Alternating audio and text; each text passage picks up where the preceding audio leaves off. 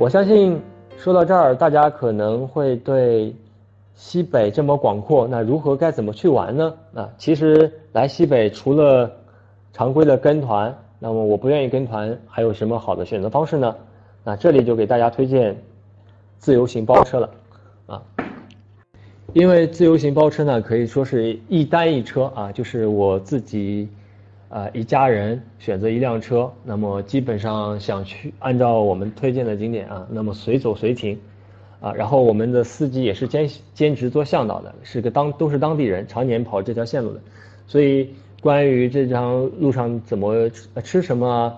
或者游玩应该注意什么，我们司机都会相当于一个专职导游一样啊，给大家做个讲解啊，比较自由和比较灵活，这里非常推荐大家会选择。啊，自由行包车。说到自由行包车，那么我这里也给大家汇总了几个大家肯定会想问到的一些问题啊。如果没有的呢，大家可以继续在呃留言补充啊，我们给大家一一解答。首先，很多人就会问到，那么自由行包车啊，是不是车上还有其他人啊？我们这边说过啊，包车都是独立包车的啊，一单一车啊，不会拼车的。然后第二个问题呢，常见的问题是包车的车型和品牌是怎样安排的？自由行的包车产品呢，会根据人档的不同，会跳出不同的车型。那具体来说，就是一到三个人，我们设计的是安排默认五座经济轿车啊，你可以点击选择升级一些 SUV 啊。四到六个人的情况，我们会安排七座商务车，呃，也会少量安排九座商务车，具体看呃客户的需求了。七到九个人的情况，我们一般会安排十五座车，因为考虑到还要放行李嘛，所以七个人起，我们一般会放的会宽敞一点啊，直接安排十五座车。关于车辆的品牌呢，五座轿车多数主，那市场的价格基本上在十五万到二十万左右。那代表的车型主要有大众、丰田、比亚迪、起亚等。五座 SUV 呢，也是以国产的 SUV 为主啊。那主要有本田 CR-V、哈弗、荣威或者是名爵这种。那七座商务车呢，大多数是别克 GL8，啊，少数为广汽传祺、大通等。十五座的商务车主要是江淮润风、海狮、福特全顺、九龙等。那么我们的车辆都是保证在五年以内的啊，车况干净卫生的，这个大家请请大家放心。那么还有人很多人会问，那么车辆的品牌可以指定吗？车辆的使用年限是多少？啊，我们。这边其实除了个别的线路是有指定品牌车型的，那大多是大多数的车型品牌是没法做到指定的，因为考虑到嗯每个车的安排，尤其到了旺季的情况，呃我们会根据车辆的使用情况，呃随机给大家安排这种同等级的车型，所以并不能完全保证呃大家所能指定的车型，啊，我刚提到了那车辆的使用年限是五年以内的啊。大大部分的车辆呢，还都在三年以内啊，车况良好，干净卫生。呃，第四个常见的问题是包车的费用都包含什么？那么司机的食宿还要不要我们呃管呢？还要不要游游客来呃支付呢？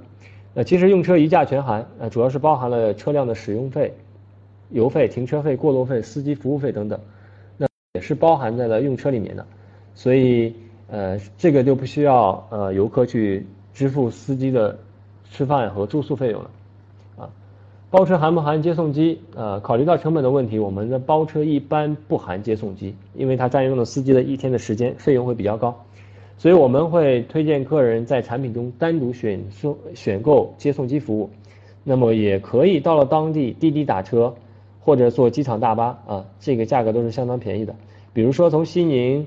呃，机场到市区大概。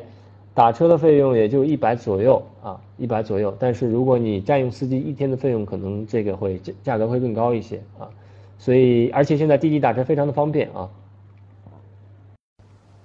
呃，还有一个问题就是大家常问这个司机的是不是当地人啊，驾龄多少，司机的服务怎么样啊？我刚刚也有提到啊，司机都是常年跑甘青的师傅啊，对目的地都非常的熟悉。那司机的驾龄。普遍都在三年以上啊，其实大多数都是在十年左右啊，都是有经验的老司机啊，而且经过了相关的旅游培训。那整个的旅途中，司机可以兼任向导啊，可以为您进行简单的目的地讲解、游玩注意事项，还有餐饮啊推荐啊。以及那么呃必要的时候呢，那司机也可以是协助呃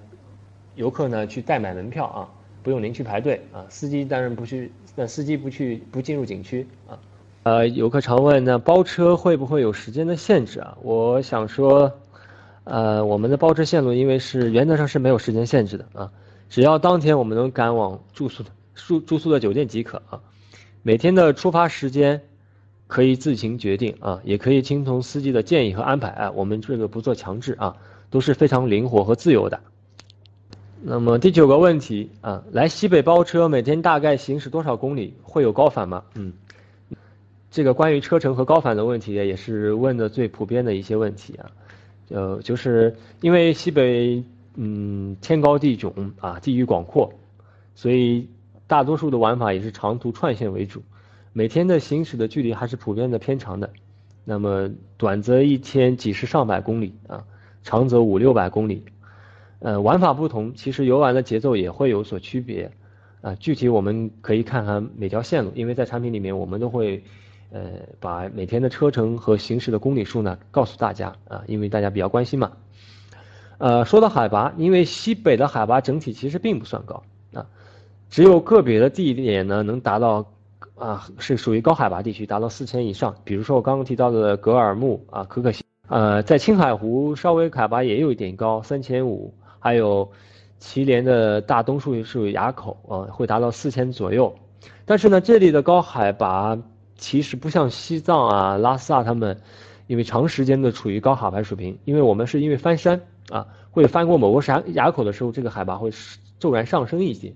但是因为呃我们不会停长时间停在一个位置，所以下了山之后呢，海拔就会马上下降。那整体来讲呢，大多数人出现高反的几率还是非常非常小的。呃，有个别的游客可能会在短时间有不适的症状，比如说表表现为胸闷啊、头晕啊。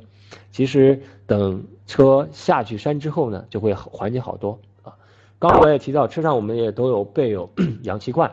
所以大家也不用太担心啊。如果实在觉得不太舒服，可以靠吸氧来缓解一下。